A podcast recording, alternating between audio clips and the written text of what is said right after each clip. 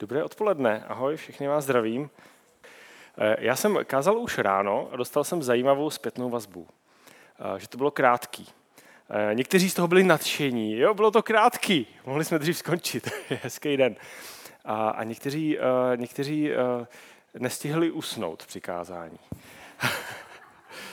Takže já mám něco podobného, jestli jste to sledovali online nebo tady byli, tak já mám připraveného něco podobného. Ale já věřím v to, že občas je dobrý slyšet nějaké věci dvakrát. Aspoň je to moje zkušenost, že aby, když ke mně nějak Bůh mluví, občas potřebuje trošku projít skrz takovou vrstvu, kterou tady mám a potřebuji něco slyšet dvakrát i třikrát, abych si něco opravdu přivlastnil. Takže jestli jste to slyšeli už, tak nevadí. Bude to fajn. Jak Miriam říkala, máme tady misijní sérii kázání, my jsme ji nazvali uh, Send Off, uh, což není nic z prostého, i když vás to může evakuovat na podobný slovíčko off. Uh, prostě je to vyslaní, vyslání uh, a mluvíme o tom, že jsme všichni vyslaní. Uh, všichni máme nějaký misijní, uh, misijní úkol.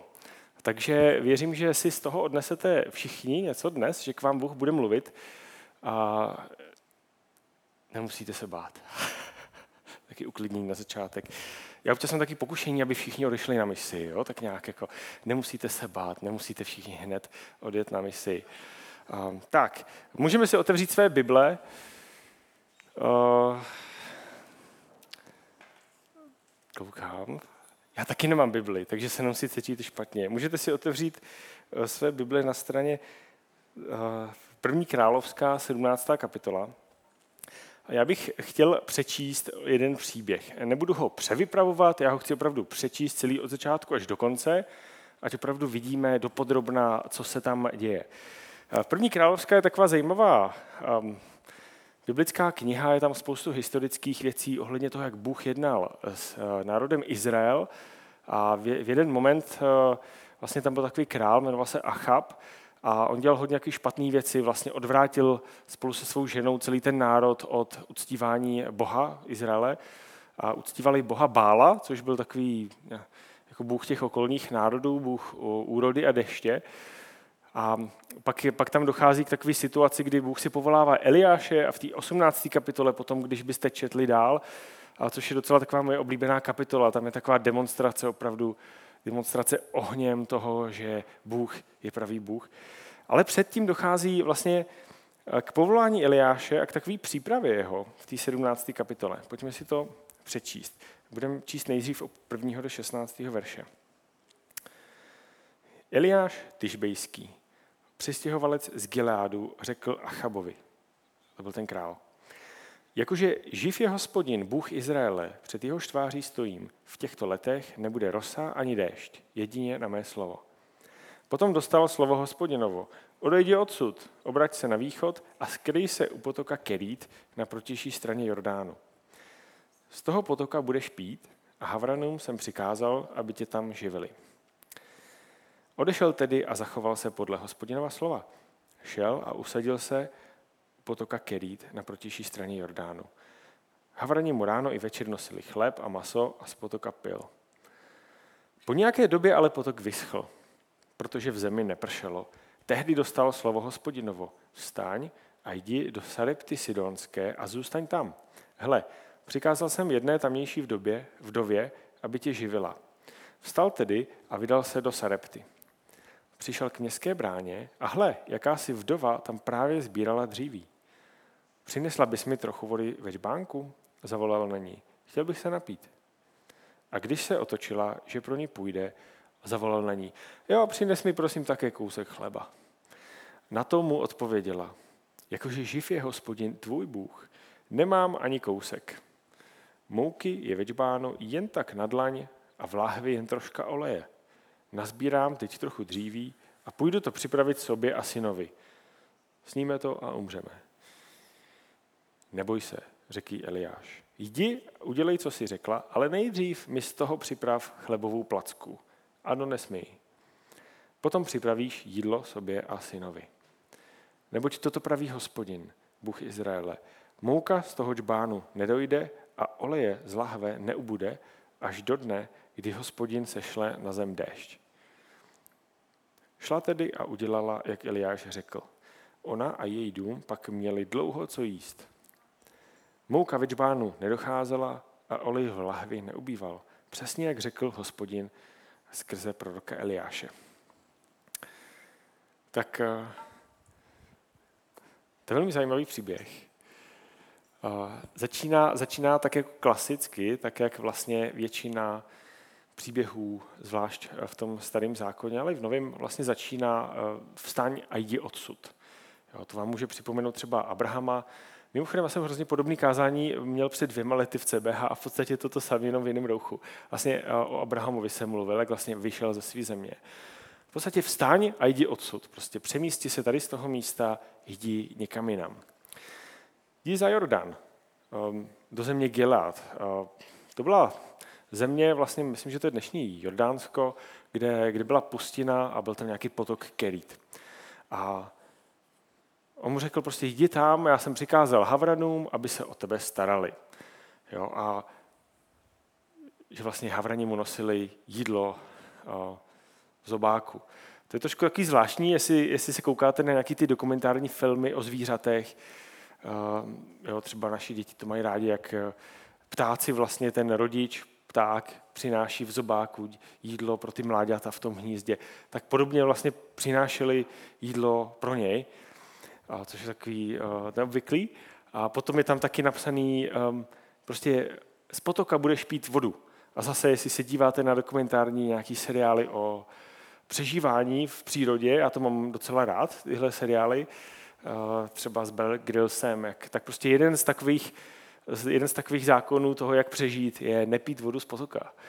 Protože, protože nikdy nevíš, kde ten potok pramení, co je proti proudu, jestli tam jsou nějaký třeba ovce, krávy, a prostě jestli ta voda je kontaminovaná, prostě nemůžeš jen tak vzít a pít vodu, a vodu z potoka. A, ale on, on pil vodu z toho potoka Kerit přímo. A, asi vám to připomíná ten Eliáš, prostě představte si ho, když zavřete oči, uvidíte takého vůsatýho hippíka určitě, prostě je to prostě typ, který žil někde v poušti, teď tam byl a jet tam něco z těch havranů, byl tam z toho potoka, nějak tam prostě kempoval vedle toho potoka a určitě vám to připomíná Jana Křtitele. A protože vlastně i v Novém zákoně Ježíš vlastně se odkazuje k tomu, říká, vlastně Eliáš již přišel. Jo, oni se ptali Ježíše, asi ty ten Eliáš, který má, on říkal vlastně Eliáš už přišel, nepřijali jste ho. To byl vlastně Jan, Jan Kstitel.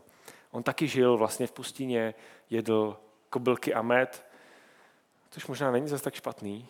Um, že někde v Austrálii někde jedí takový ty opražený, ten hemejs, med je dobrý. Ale bylo to takový, takový jídlo přežití.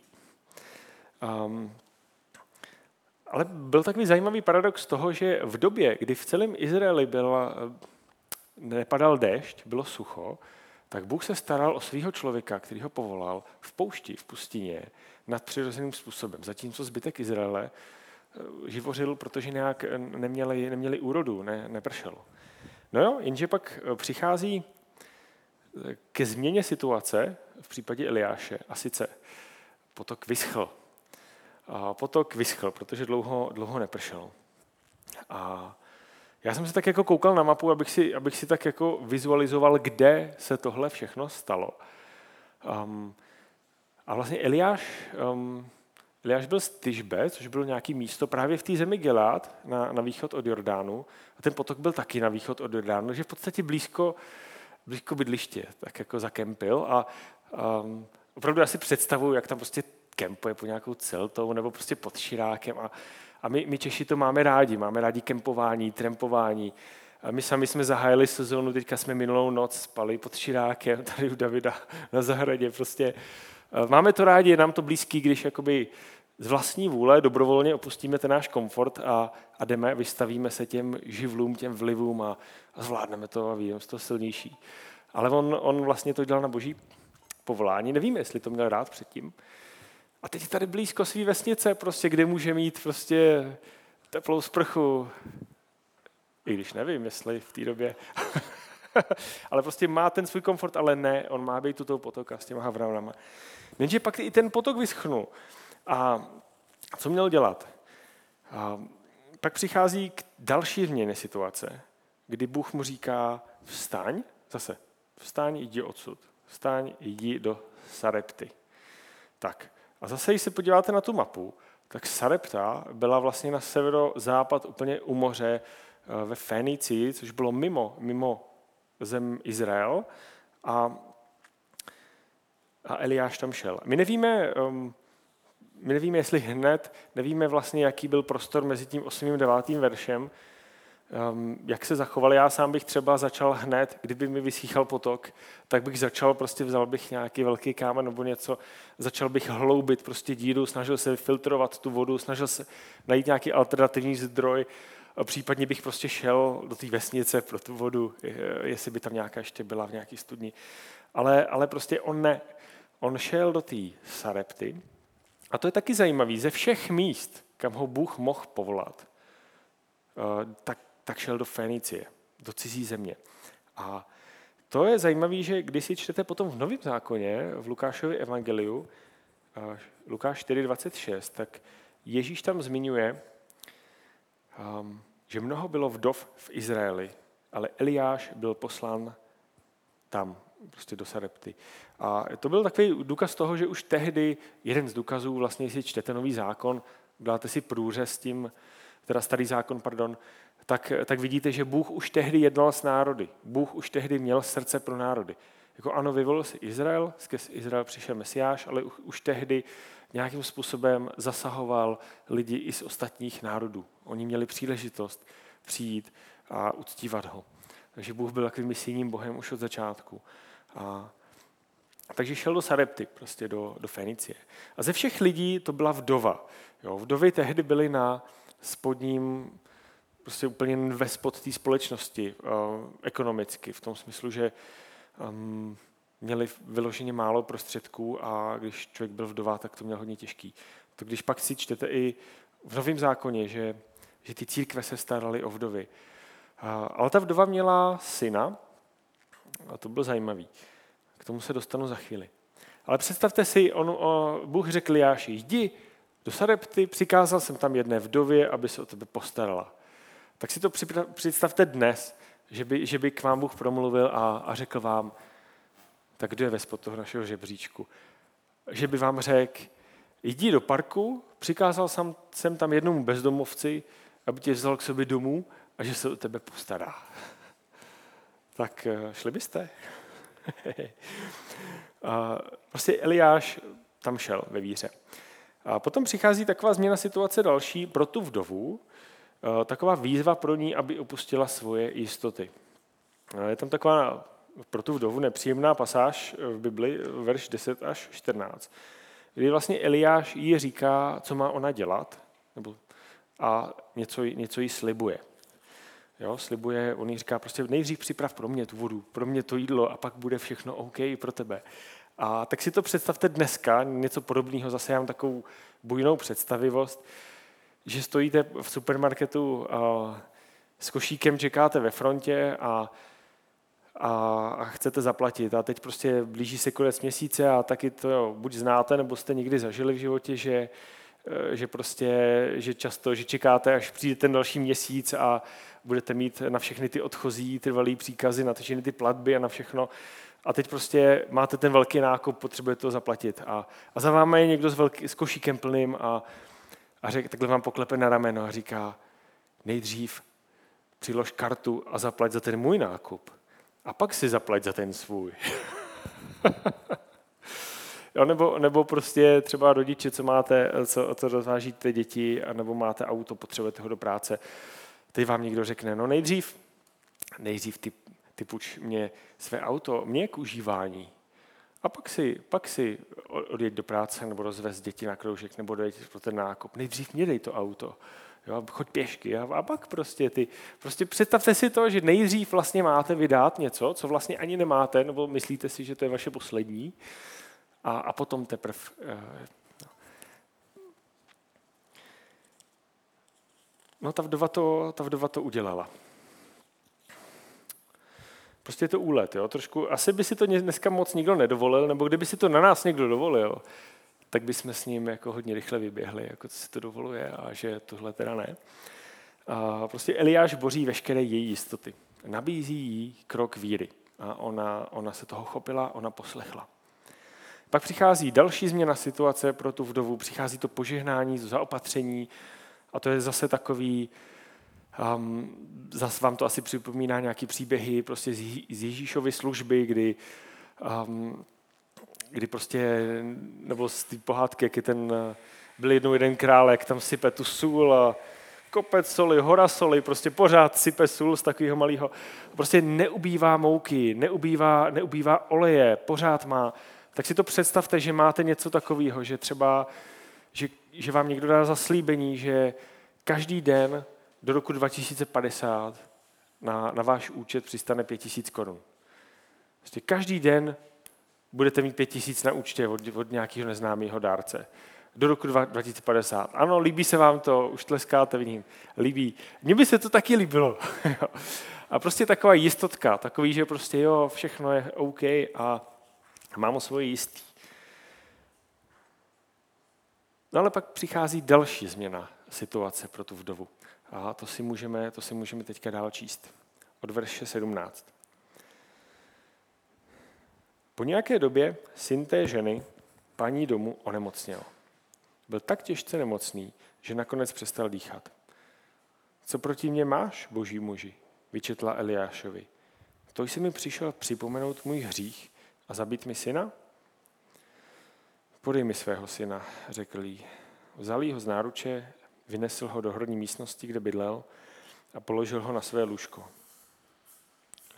Pak volal k hospodinu. Hospodine, bože můj, to budeš i s tou vdovou, u které bydlím, nakládat tak zle? To jí chceš zabít syna? Potom se třikrát za sebou položil na chlapce a volal k hospodinu. Prosím, hospodine, bože můj, ať se do toho dítěte vrátí duše. A hospodin Eliáš je vyslyšel. Do chlapce se vrátila duše a on ožil. Eliáš ho vzal, snesl ho z horní místnosti dolů, do domu, předal ho matce. Podívej, tvůj syn žije, řekl jí. Teď vím, že jsi boží muž, odpověděla žena Eliášovi. Opravdu máš v ústech hospodinovo slovo. Já si to ani jakoby rodič, eh, já mám čtyři děti, tak si to moc jako nedokážu představit, jo, jaký to muselo být pro tu vdovu, kdy prostě opravdu, ano, měla svý jistý, prostě měla jídlo, měla všechno, ale najednou ten její syn, ta prostě to jediný dítě, v podstatě jediná naděje. Jo, a v té době syn, i v dnešní době, prostě v mnohých kulturách, prostě syn, to je vlastně vaše, to je váš důchod. Jo, to je vaše prostě, to je vaše naděje do budoucnosti, vaše obživa, vaš, prostě vaš, že se o vás někdo postará. A, a teď prostě on, on umírá a v podstatě přestal dýchat, takže, takže zemřel. Že to, co tady čteme, to je vlastně příběh o zázraku vzkříšení. A, a vidíte, že i sám Eliáš, že i sám Eliáš je z toho rozčarovaný. I sám Eliáš prostě si říká, bože, proč? Jako, to, to, to, to vdově udělal tohle, fakt mě to... A teď, a teď on třikrát si na něj lehá. Jo? To není prostě, že by hned viděl výsledek. Prostě i sám Eliáš prochází určitou těžkou situací. A, ale čteme tady, čteme tady prostě o tom zázraku vzkříšení. Čteme tady o tom, že prostě Bůh toho syna vzkřísil. A zase je to předobraz toho, co třeba potom se děje eh, v Novém zákoně. A vidíte tady kontrast taky v postoji, v postoji té vdovy. Jo, ten verš 18 a 24, kdy ona na začátku, kdy, kdy ona prostě naštvaná úplně i na Eliáše, na Boha a úplně zanevřená a pak, pak, a pak vlastně říká, ano, ty jsi boží muž, prostě věřím, taky věřím. Jo, na začátku říká, hospodin tvůj Bůh, ale pak prostě, pak prostě sama, sama věří. Je to velmi, velmi silný příběh. A A vidíte, dneska, dneska taky vlastně my, my všichni jsme stejně nastavení, já myslím, i je to v naší asi přirozenosti, jako, jako ta vdova, prostě chceme mít nějaké svoje zaopatření, chceme mít svoje, svoje jistý. Um, dneska vlastně i takový trend vlastně ve společnosti, kdy uh, prostě dopracovat se k tomu, abych nemusel pracovat. Jo, nevím, nevím proč, jako na mě, na mě vyskakují takový videa na YouTube, nějaký zvláštní algoritmus, přitom já to nevyhledávám. Prostě občas na mě vyskočí nějaký úspěšný člověk, který napsal knihu, který tady za sebou má skvělý autodům a který vlastně už nemusí pracovat. Jo, že vlastně je to takový sen lidí, že, že nechtějí prostě pracovat, aby pak šli do důchodu, že chtějí prostě pracovat, aby ve 30, ve 40 už nemuseli potom pracovat. Aby jezdili na lyže a, a k moři a něco si jako žili z pronájmu nebo z nějakého podnikání, který nastartovali, který se daří. Je to prostě zajímavý jakoby trend a neříkám, že to je jako špatný, jo? nebo u někoho to může fungovat a skvěle to pak využívá i, i jakoby pro financování nějakých božích věcí a super. Ale prostě říkám si, kdyby, jako jestli to je prostě že by to měl být cíl jakoby každýho, tak eh, kdo by opravdu chtěl pracovat pro samou tu práci, no, pro radost. Ale je to prostě zajímavý. Ale co mě chci říct, je to prostě určitý trend, že my chceme mít svoje jistý tímhle způsobem. A pak zase třeba jiní lidi chtějí mít svoje jistý jiným způsobem. Jo. A třeba hmm, určitou jistotu jakoby v zaměstnání. Já jsem se třeba setkal s jedním chlapíkem, vlastně, eh, který chodí k nám do hospody, ano, slyšel jste dobře, já chodím do hospody. Je to v rámci mé misijní uh, takového přizpůsobování se, kdy ta pražská kavárna žije na vesnici, kde, kde nejlepší kafe je zřejmě u mě doma, nebo nevím. tak chodím do hospody. Já jsem členem vlastně takového neformálního združení, kdy mi chodí každý týden SMSky, kdy je otevřeno. My tam máme tři, tři hospody, jedna z nich je jako underground rockový klub, tak tam vlastně chodím. A je to super, je to taková komunita lidí, prostě si tak nějak uh, seznamujeme a tak nějak to. A ten jeden chlapík říká, hele, já už 40 let pracuju v, jedný, v jednom podniku, prostě 40 let na té samé pozici, prostě jsem tam a ta firma vlastně fungovala, nevím, co to vyrábí, ale fungovala i před pádem komunismu, vlastně funguje teď. A on prostě, já říkám, já tam, já tam jsem pořád, prostě celou dobu. A za mě si jdu do důchodu. tak už jako odpočítávám nějaký kalendář pro ty dny. A jako svým způsobem je to obdivuhodný, jako taková věrnost. Jo. A svým způsobem je to, je to pro mě zajímavý z toho pohledu, že, že on vlastně má rád tu svoji jistotu. Prostě je v jednom podniku, každý den jede na to stejné místo, má ty stejné peníze, jako by každý měsíc má vlastně ten plat. A je to zajímavé, že vlastně každý tak nějak hledá jakoby jistotu. A mě to taky připomnělo, že třeba v Bosně, tam já mám hodně příkladů, kdy, když, když jsem žil v Bosně, tak tam je to úplně do extrému vyvedený v tom, že když pracujete někde ve státní sféře, třeba na nějakém úřadě, nebo, nebo na poště, nebo um, prostě nějaké jakoby státní správě, tak jakmile se jednou dostanete na tu pozici, jakmile jednou vás přijmou do zaměstnání, tak je doslova nemožný, aby vás vyhodili. Prostě vy se můžete chovat, jak chcete, nechodit tam, flákat to, prostě jakmile jste in, tak už prostě je těžký, dost, jako, aby vás někdo jako vyhodil. Prostě je to, ale dostat se dovnitř je těžký. Takže musíte někoho podplatit, nebo musíte prostě někoho znát na správné pozici. Je to, ale znám i příběhy lidí ojedinělých, kteří dostali tu práci, protože to umějí dělat. Zní to jako divně, ale prostě tam to tak bohužel funguje. Takže když jdete někam na úřad, chcete něco zařídit, tak ty lidi nevědí. Lidi nevědí, co vám říct. Na internetu to nenajdete. Prostě je to úplně frustrující, ale prostě ty lidi, jakmile tam jsou v té práci, no tak tam jsou. A třeba často tam pijou kafe prostě místo, což není špatný, ale, ale hodně. Takže prostě je to zajímavé, že opravdu mají svoje jistý, mají tu práci na doživotí a, a mají to a mají to. No. Prostě je to součást toho. A někdo, někdo má radši vlastně takovou jistotu v tom smyslu zaměstnání, někdo, někdo to rád střídá nebo funguje jako SVČ, má rád takovou svobodu, ale s tím zároveň i určitou, taky určitý tlaky. Ale každý z nás, každý z nás, ať už fungujeme jakkoliv, tak prostě máme určitou svoji komfortní zónu, kdy máme rádi svoje jistý. Prostě máme rádi tudy jezdím, tam se tam dostanu, tady je to moje chata, tam to mám, tady tohle, toho člověka znám. Eh, jako máme svoje prostě určitý zaběhlý a je to, je to OK, je to normální. A, a já sám jsem, já sám jsem vlastně um, občas, myslím, že je důležité občas vykročit z téhle komfortní zóny, abyste něco zažili s Bohem. A třeba co se týče té zahraniční misie, tak já jsem asi takový nejvíc vykročení pro mě bylo uh, vlastně odjet odsud do, do Bosny, když mi bylo 26, takže minulý rok. Uh, vlastně opustit svoji zemi, svou rodinu, své přátele a, a jet nikam jinam. Ale možná ještě větší takový vyjítí z komfortní zóny nebo takový to prostě změnit, jako když Bůh říká takový to vstání a jdi odsud, tak bylo pro mě vrátit se do Česka, kdy já jsem tak nějak v té Bosně trošku zakořenil a měl jsem opravdu, už mě tam všichni znali, měl jsem možnost prostě jak víc tu studentskou službu, jak to všechno, ale prostě věděl jsem, že se mám vrátit sem a sloužit tady misionářům a pro mě bylo trošku jako těžký vrátit se sem a začínat tady tak jakoby od nuly. A to bylo taky velmi, jako, velmi, velmi náročný, ale zároveň jsem rád, že jsem to udělal. A další taková, další taková změna v životě. A teď si, když mluvím, můžete představovat svoje vlastní zkušenosti nebo svoje vlastní uh, různý body v životě. Další taková změna pro mě byla, když jsme se rozhodli s Irenou.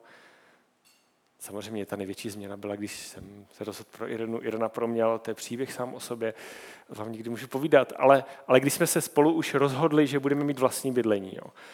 A my jsme se rozhodli, že budeme žít na vesnici uh, za Prahou, to znamená trošku spíš za Plzní, a což vám něco říká o tom, že opravdu uh, lidi jsou velmi jiní, ale super. A, ale prostě je to jiný životní styl a my jsme se fakt jako rozhodli, že tam půjdeme. A bylo to velmi, jakoby, když se rozhodujete, že budete stavět dům, tak se v podstatě rozhodujete pro takovou minimálně tříletý velmi náročný životní styl. Kdo z vás jste stavili dům, tak to víte. A, ale prostě my jsme do toho šli a teď se tam velmi jako přizpůsobováváme. A obči, některé rozhodnutí je, že se prostě do, toho rozhodnete sami a pak musíte mít důsledky. A některé prostě takové body vstaň a jdi odsud, prostě toho, že jdete o krok dál, tak, se, tak přijdou sami. Tak to není, že byste se pro ně rozhodli. A asi jako takový největší příklad třeba z mýho života je, že vlastně v roce 2020 jsem onemocněl a dva roky jsem bojoval s leukemí. A vlastně to byl takový, takový čas, kdy jsem opravdu potřeboval jít o krok dál a, a rozhodovalo se, o který krok to bude, ale díky Bohu prostě jsem tím prošel a, a prostě jdu dál. Každý z nás má, každý z nás má určitý body v životě, kdy prostě cítí, kdy prostě vidí, že ho Bůh posouvá, aby šel o krok dál. Ať už v rámci prostě eh, vstoupení do nové služby, do nového zaměstnání, eh, do nového vztahu, do nové lokality, kde žijete. Prostě každý z nás má určitý chvíle, kdy víte, že třeba se vám nechce. Je vám dobře u toho potoka. Ještě trošku tam ty vody je, ale, ale víte, že vás Bůh volá na jiné místo, kde to třeba neznáte, kde nevíte, co vás přesně čeká, ale máte taky vnitřní puzení, potvrzení od druhých lidí, víte, že Bůh vás volá jít o krok dál. A takovým tím cílem mojí promluvy je pozbudit vás. Pozbudit vás k tomu, abyste byli připraveni na změny. Jo. A některé ty změny přijdou sami. A některé ty změny si vyberete. Ale prostě každý z nás něčím prochází nebo něčím projde. To vám můžu, to vám můžu zaručit. Takže buďme na to připravení. Buďme blízko Boha. Buďme opravdu jako ten Eliáš. Buďme mu poslušní a běžme, běžme o krok dál na ty, na ty, na ty prostě místa, kam nás, kam nás volá. Máme misijní sérii kázání, takže mým takovým mandátem, už je to tady, je pozbudit vás do zahraniční misie. Ano, jeďte. Jděte. Jděte určitě, myslím, že někteří z vás určitě smějete se a já to tak beru taky už jakoby s nadhledem a humorem, protože prvních pár let tady v CBH jsem to tak jakoby hodně tlačil a pak jsem zjistil, že opravdu, aha, ty lidi fakt jako nepřijdou na to skupinkou prostřed týdne do centra Prahy. Hm. Říkám, já bych vlastně taky nepřišel, kdyby mě někdo takhle dal. Takže úplně v pohodě. Ale některý z vás fakt třeba Bůh volá do toho, abyste se zapojili dlouhodobě třeba se opravdu přesunuli do jiné země nebo se věnovali lidem z jiné kultury tady v Praze, anebo opakovaně jezdili třeba do nějaký, do nějaký jiné země. Třeba je to pro vás, je to pro vás prostě boží vůle. Díky za úsměv, Vali. A nebo, nebo prostě se můžete zapojit do té zahraniční misie podporu misionářů, samozřejmě. Tak a tady bych o tom mohl mluvit velmi dlouho, A dneska tady nemám tu knihu, která nám se liškou vyšla, ale určitě víte, o co jde. Když tak si většina z vás jste už ji měli v ruce, nebo si ji můžete pořídit, o podpoře misionářů. Můžete se podpořit, eh, zapojit modlitebně, morálně, finančně, podporovat i ve, ve v praktických záležitostech. A když přijedou po návratu, můžete opravdu podporovat, zahrnout je takovou podporou na mnoha úrovních. A my u nás CBH máme dva dlouhodobí misionáře, takový eh, který určitě znáte.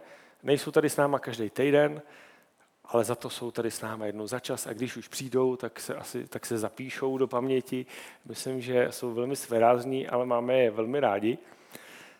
Mně se na nich líbí jedna věc, že nejsou žádní jako statický misionáři, jo? že by byli v podstatě jako ten Eliáš, že by byli prostě tady jsem, bože, tady si mě povolal, tady budu, ale že, že, jsou, že naslouchají božímu volání, božímu hlasu a Vlastně Zdenka v současné době, um, asi si pamatujete, že žila v Rakousku sedm let, potom se přesunula zpátky do Česka, věnovala se svýmu nemocnému synovi a, a do Rakouska e, pravidelně jezdila. V současné době přijela povolání, že jezdí do Albánie a je to spojené s tím, že některý z těch jejich um, říká děcek, z těch jejich vlastně těch uprchlíků, kteří uvěřili, tak, tak jezdí do té Albánie, mají tam vazby a spoustu lidí z Afganistánu je teďka v Albánii jako na cestě do Evropy nebo do Ameriky. Takže ona teďka prostě tam jezdí, tam, tam působí, a takže změnila trošku lokalitu, ale jinak, jinak dělá to samý, dělá skvělou práci.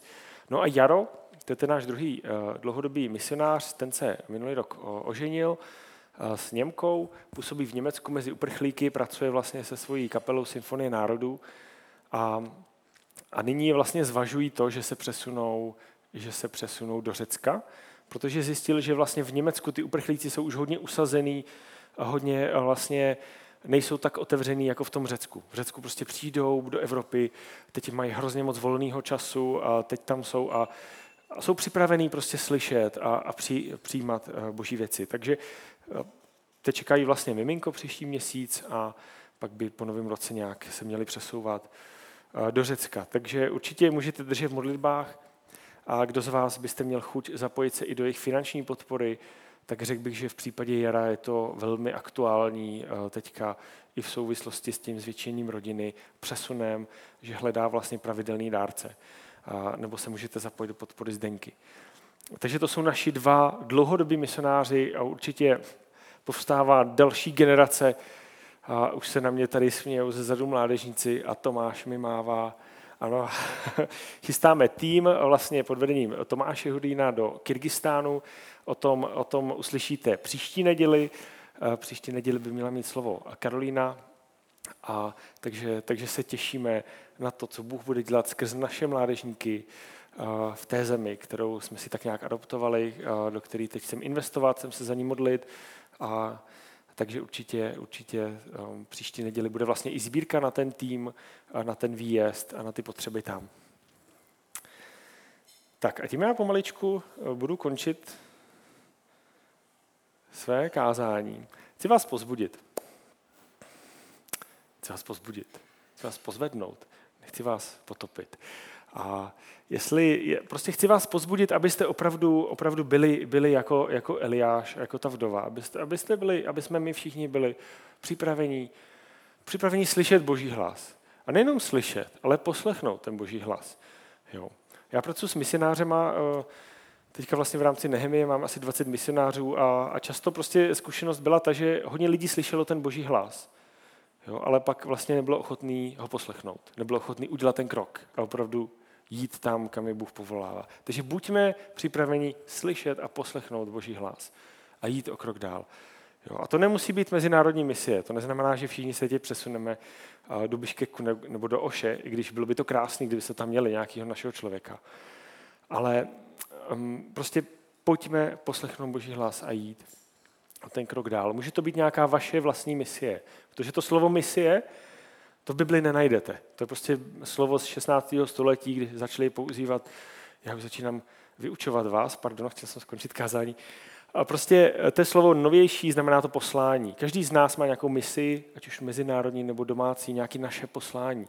Bůh si vás chce použít k sousedům, k přátelům, k nepřátelům, k rodině, k vyděděné rodině, prostě ke komukoliv ve vašem okolí si vás Bůh chce použít. Takže buďme připraveni jít o krok dál a posunout se do nových nejistot.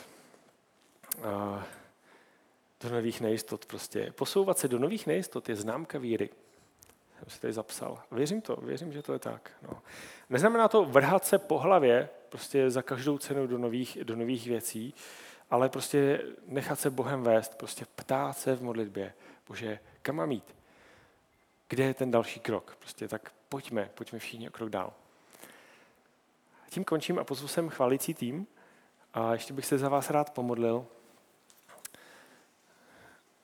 aby jsme mohli jít dál. My půjdeme dál. Všichni půjdeme dál. Teďka skončí bohoslužba, půjdeme, ale otázka, kam půjdeme a jak prostě naplníme, naplníme ten boží záměr, který pro nás má. Tak pane, já ti děkuju za každýho, kdo dneska mohl přijít. Děkuji ti za to, že smíme být, smíme se nazývat tvými dětmi. Já se, já se, pane, chci modlit za někoho, jestli je tady někdo, kdo ještě neučil ten první krok, ten první krok dál, ten první krok za tebou. Modlím se, ať, ať může, ať může vykročit, být tvým následovníkem, být tvým učedníkem. Já se modlím za každého z nás, kdo tady jsme, aby jsme za tebou kráčeli dál, protože to učednictví je proces. Není to jednorázová záležitost. Když řekneme ano, pane, každý den, den za dnem, jdeme za tebou dál. A já se modlím, aby jsme byli ochotní, aby jsme byli ochotní a nejenom slovy, ale prostě srdcem a svými skutky prostě jít dál za tebou, aby jsme šli ve tvé vůli, aby jsme činili to, co po nás chceš, aby jsme ti byli věrní a i když to občas není příjemný, tak jak pro tu vdovu nebo pro toho Eliáše nebylo to příjemný, tak aby jsme prostě šli skrz ty věci.